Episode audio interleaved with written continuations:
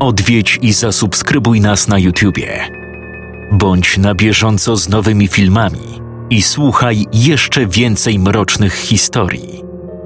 Mystery TV Więcej niż strach.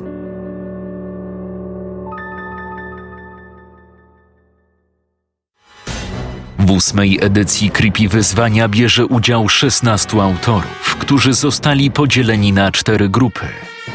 Po prezentacji opowiadań z danej grupy odbędzie się głosowanie, które wyłoni autorów przechodzących do kolejnego etapu. W tym miesiącu prezentujemy opowiadania grupy C. Zapraszam do wysłuchania historii autorstwa Piotra Szczupaka na podstawie pomysłu Michała Stężały.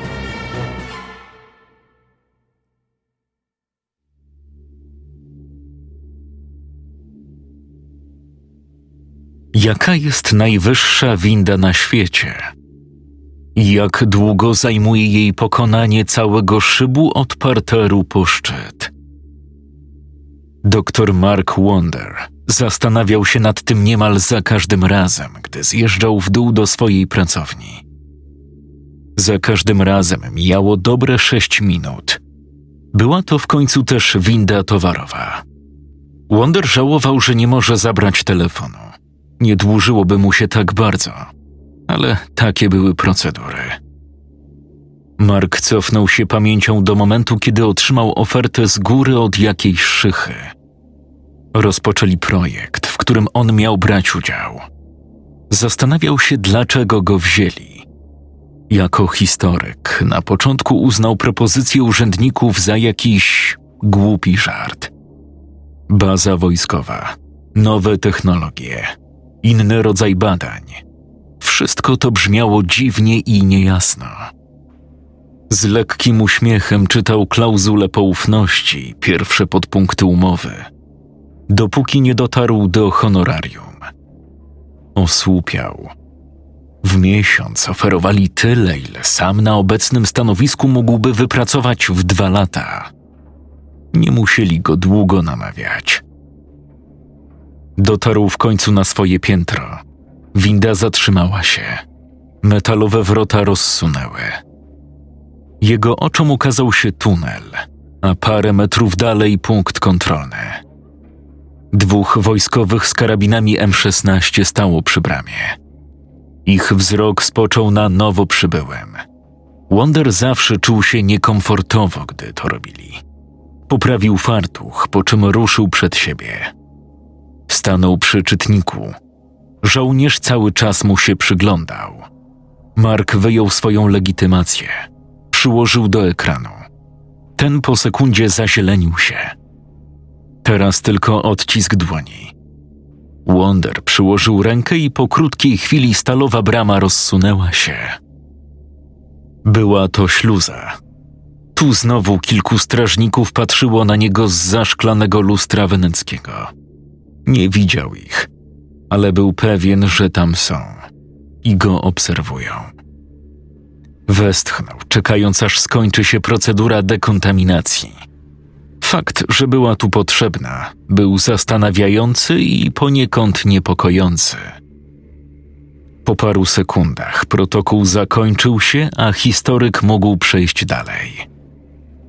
Zobaczył znajomy długi korytarz, po którym kroczył personel. Naukowcy, wojskowi, pomocnicy każdy wykonujący swoją robotę. Było tu wiele wydziałów, a niemal każdy z pracowników nie miał pojęcia, nad czym pracują pozostali.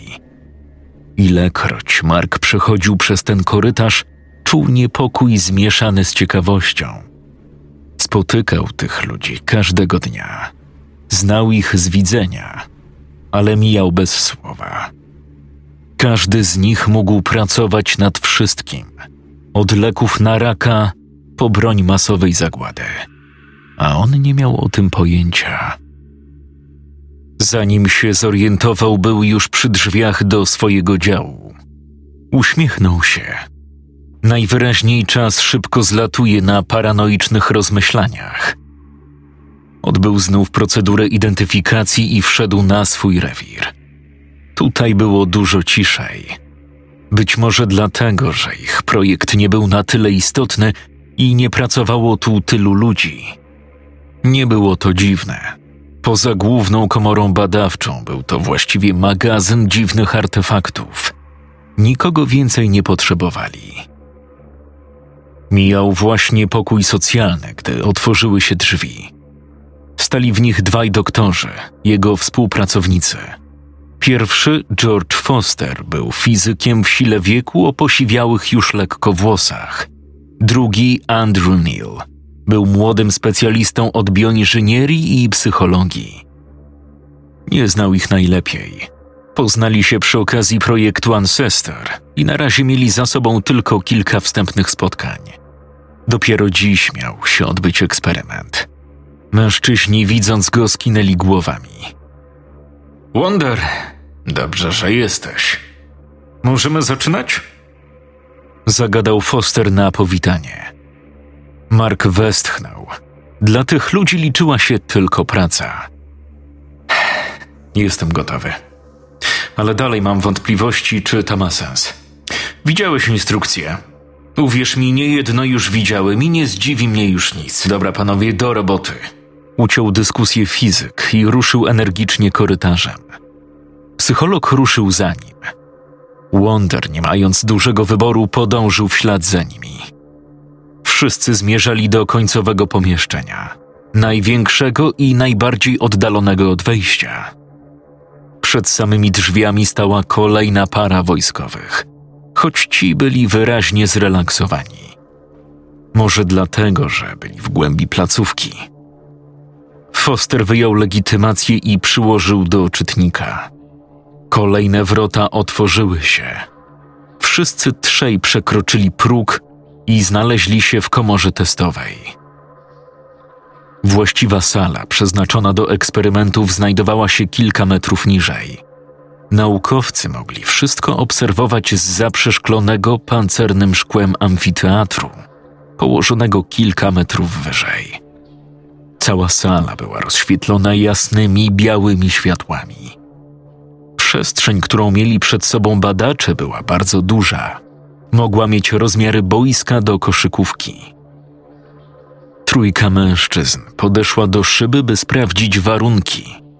Na środku pomieszczenia, w centrum widoku, stała dziwaczna, granatowa kamienna rzeźba, przedstawiająca dziwną hybrydę zwierząt: bizona, niedźwiedzia, sowy i orła ułożone na sobie.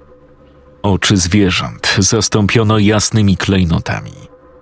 Wonder od razu dostrzegł podobieństwo rzeźby do indiańskich totemów. Choć kamień, z którego go wykonano, był dość nietypowy. Za strukturą w odległości kilku metrów ustawiono krzesło, do którego przypięto mężczyznę w żółtym kombinezonie. Wyglądał na znudzonego. Po obu jego stronach stały z kolei dwa urządzenia skierowane dużymi dyszami w stronę obiektu w centrum. Foster, który miał prowadzić eksperyment, podszedł do szyby. Na niewielkiej ladzie pod nią leżał dyktafon. Fizyk wziął go do ręki i nacisnął nagrywanie. Wymienił datę, kod ośrodka. Przedstawił skład badawczy, po czym przeszedł do założeń badania. Przedmiotem eksperymentu jest rzeźba znaleziona w 2003 roku w północnej Minnesocie. Obiekt został sklasyfikowany jako totem niewielkiego plemienia czarnych sów, żyjącego w XIX wieku na tamtych terenach. Według posiadanych informacji miał on służyć praktykom, które można uznać za rytualne. Obrzęd miał polegać na rozpalaniu ognisk wokół obiektu i palenia nieznanej mieszanki wonnych ziół. Wprowadzał on uczestników w ezoteryczny trans, w trakcie którego mieli lewitować, mówić nieznanymi językami i zmieniać się pod względem fizycznym. Im większe płomienie, tym silniejszy miał być efekt rytuału. Po odnalezieniu posąg siedmiokrotnie zmieniał właścicieli. Sześciu z nich zgłaszało dolegliwości natury psychicznej o różnej intensywności, wahające się od pogorszonego nastroju do jednego przypadku ciężkiej schizofrenii. Przyczyna tych dolegliwości jest nieznana. Eksperyment polegać będzie na poddaniu obiektu działaniu wysokiej temperatury i obserwacji skutków. Na sali obecny jest więzień skazany na karę śmierci, doprowadzony z zakładu w Phoenix w celu dodatkowej weryfikacji. Badacz zatrzymał nagrywanie, po czym wziął głęboki wdech. Zanim zaczniemy, powiedz, Mark, słyszałeś coś o takich rytuałach? Historyk westchnął. Cóż, wśród Indian totemy były elementem religii, kultu przodków. Tworzone były jako ich manifestacja. Mogły to być zwierzęta, siły natury, gwiazdy, czasem nawet istoty mitologiczne. Symbolizowały więzi między ludźmi. Była to też swego rodzaju heraldyka w obrębie plemion. Totemy były częścią ich tożsamości. Czasem przymocowywano do nich włosy ludzi i zwierząt. Słyszałem o tańcach rytualnych z udziałem ognisk. Niestety, o plemieniu czarnych słów niewiele wiadomo. To, co mamy, to właściwie legendy lokalne. Nie wiem, czy coś z tego będzie. No właśnie. Obawiam się, że nikt tego nie wie. Ale od tego jesteśmy, żeby to ustalić. Mówiąc to, podszedł ponownie do lady i sięgnął po kontroler urządzeń wewnątrz komory. Uwaga, start za trzy, dwa, jeden. Nacisnął przycisk startu i ustawił moc. Historyk stanął nieco z tyłu. Nie miał do końca zaufania do tych szyb. Widział teraz tylko więźnia i urządzenia ogrzewające. Dysze zajarzyły się, a po chwili słup ognia zaczął wydobywać się z rur. Minęły pierwsze sekundy, bez zmian. Potem minuta. Wtedy dopiero zachowanie więźnia zaczęło się zmieniać. Z początku znudzony, teraz kiwał się w przód i w tył. W miarę upływu czasu jego ruchy wzmacniały się. Mężczyzna zaczął szamotać się na krześle. Potem zaczął krzyczeć, albo żeby lepiej to określić, wydzierać się. Historyk spiął się. Kompletnie nie spodziewał się czegoś takiego. Nie spodziewał się właściwie niczego. Łypnął wzrokiem na swoich towarzyszy i uświadomił sobie, że ci wpatrują się w widowisko jak ciele wmalowane wrota. Facet w końcu przestał krzyczeć. Przechylił głowę na bok, a z jego ust zaczęła cieknąć piana. Przerywamy to? Jego słowa wpadły w pustkę. Mężczyźni zdawali się całkowicie zaabsorbowani. Westchnął i przyglądał się dalej. Mijały kolejne minuty w krępującym milczeniu. Urządzenia rozgrzały się już do czerwoności. Wonder nie był inżynierem, ale nawet on wiedział, że muszą generować niebotycznie wysokie temperatury. Spojrzał na krzesło i zmarszczył brwi. Coś w ciele mężczyzny zaczęło się zmieniać. Chyba nie mógł mieć pewności. Był dość daleko, ale wydawało się, że zaczęło puchnąć. Kończyny, które wcześniej spoczywały na oparciach krzesła, zaczęły z nich swobodnie zwisać. Wonder czekał. Mogło mu się wydawać. Był coraz bardziej zdezorientowany. W pewnym momencie poczuł pod stopami drżenie. Na początku tak nikłe, że ledwo je czuł.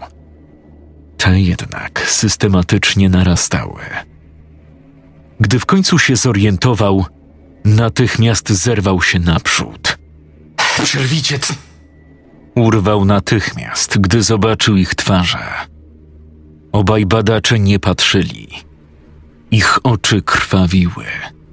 Białka zniknęły kompletnie, zalane czerwoną cieczą, która teraz spływała stróżkami po twarzy. Krzyknął im coś do ucha spanikowany, ale obaj byli jak martwi, jak marionetki. Nie reagowali, Nawet się nie poruszyli. Odwrócił się do wejścia, nacisnął przełącznik i wypadł na korytarz. Musiał wyglądać okropnie, bo jego niepokój natychmiast udzielił się wojskowym. Panowie, sytuacja wymknęła się spod kontroli. Musicie ich. Nie dokończył. Za jego plecami nagle rozległo się głuche łupnięcie. Potem kilka sekund ciszy i eksplozja.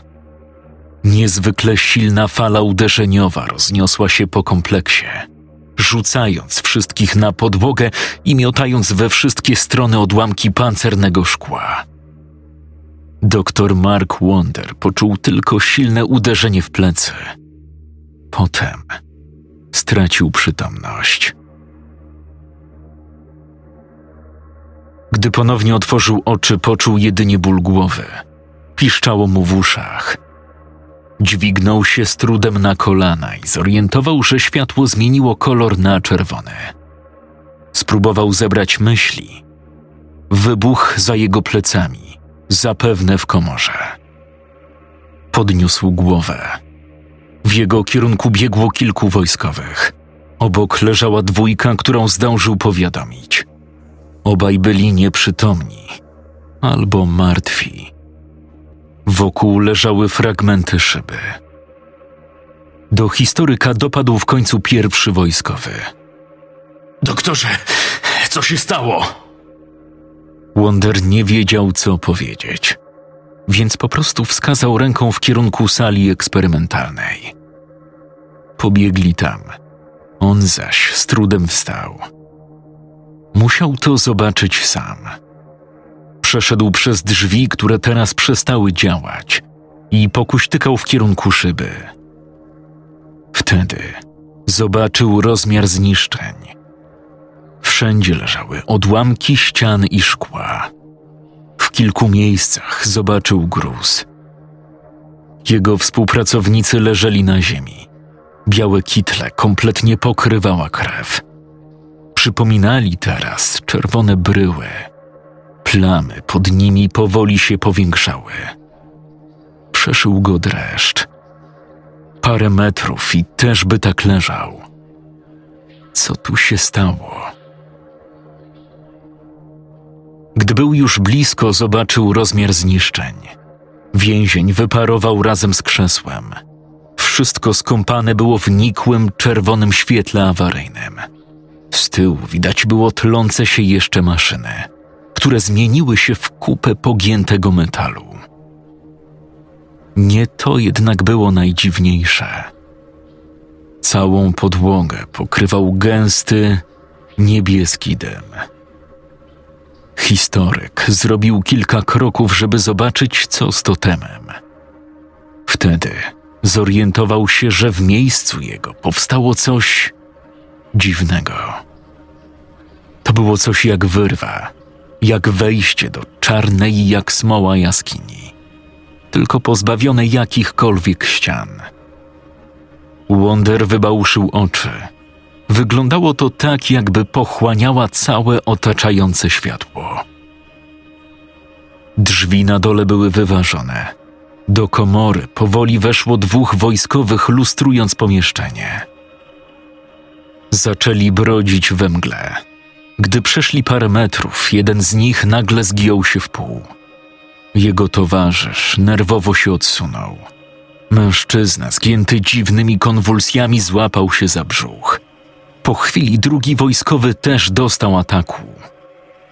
Pierwszy zacharczał, jakby płuca gwałtownie wypełniły się flegmą.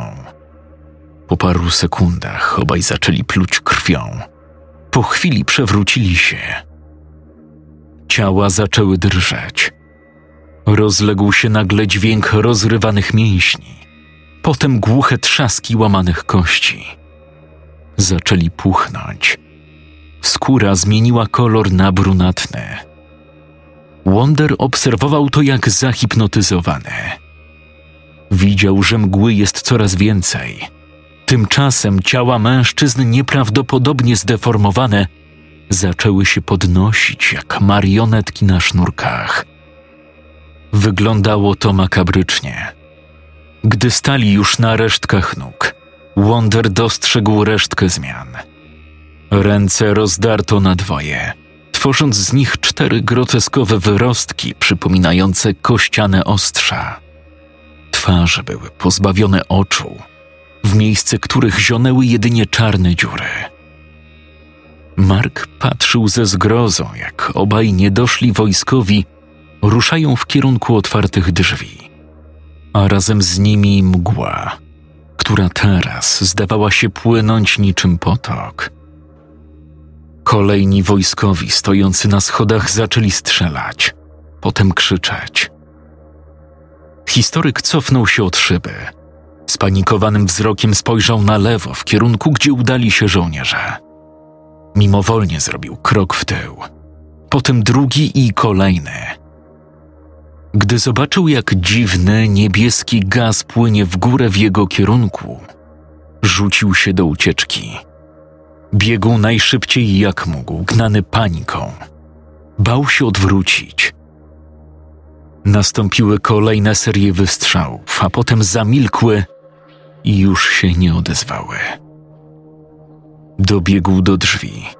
Z tej strony nie musiał używać legitymacji. Nacisnął guzik. Metalowe skrzydła powoli się otworzyły. Wtedy Mark spojrzał za siebie. Błękitne opary pokrywały coraz większą część korytarza. Czerwone światła awaryjne oświetlały kroczące wśród błękitu sylwetki. Nie przypominały już ludzi. Bardziej potwory o zaostrzonych kończynach i opuchniętych ciałach. Była ich już piątka. Jedyną ludzką rzeczą były wiszące na nich strzępy mundurów. Poruszali się nienaturalnie, jak niemowlaki, które dopiero uczą się chodzić, jednak nienaturalnie szybko. Naukowiec nie chciał się dłużej przyglądać. Ruszył opustoszałym głównym korytarzem w kierunku windy. Najpierw śluza. Tej procedury nie pomijano nawet przy awarii. Użył legitymacji. Po chwili był w komorze dekontaminacyjnej. Gdy był już przy windzie, uświadomił sobie beznadziejność swojego położenia. Windy nie działały w trybie awaryjnym. Trzeba było iść schodami. Drzwi do klatki awaryjnej były po lewej od windy, z reguły zamknięte. Otwierały się tylko podczas alarmu. Nie czekając ani chwili, chwycił za klamkę. Zbudowana ze stalowych schodów, była wąska i stroma. Ku zaskoczeniu naukowca okazała się pusta. Najwyraźniej personel z niższych pięter zdążył się ewakuować. Został tylko on. Chwycił za poręcz i zaczął wspinaczkę. Po pierwszych paru stopniach jego uszu dobiegł metaliczny dźwięk uderzeń. Niedoszli Marines próbowali sforsować wrota. Jednak do sforsowania pancernych drzwi potrzebne byłoby kilka kilogramów trytolu. Mimo to Wonder przyspieszył. Pokonał kilka pięter. Stopnie były wysokie. Za każdym razem musiał wysoko unosić kolana. Pojawiło się już silne zmęczenie, był to dopiero początek. Szyb był bardzo wysoki. Z tego miejsca zdawał się nie mieć końca. Mark dalej słyszał odgłosy z dołu. Miał szczerą nadzieję, że śluza wytrzyma na tyle długo, by zdążył dostać się na szczyt. Zdobył kolejne trzy piętra. Gdy całą klatkę przeszył metaliczny huk, historyk odruchowo spojrzał w dół. Wśród krat ciężko było dostrzec szczegóły, ale był pewien, że zobaczył ruch. Potem niebieską poświatę. Znów zaczął się wspinać, ale nogi odmawiały już posłuszeństwa. Złapał zadyszkę. Poczuł, jakby coś zaległo mu w płucach. Odkaszlnął. Na dłoni dostrzegł krew. Patrzył na nią przez chwilę, gdy jego ciałem wstrząsnął atak bólu. Tak silny, jakby właśnie został postrzelony. Osunął się plecami na kratkę i skulił.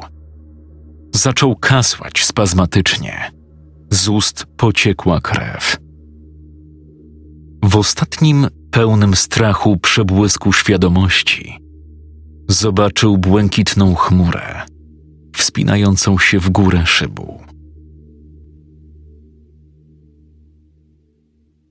Scenariusz Piotr Szczupak czytał Jakub Rutka.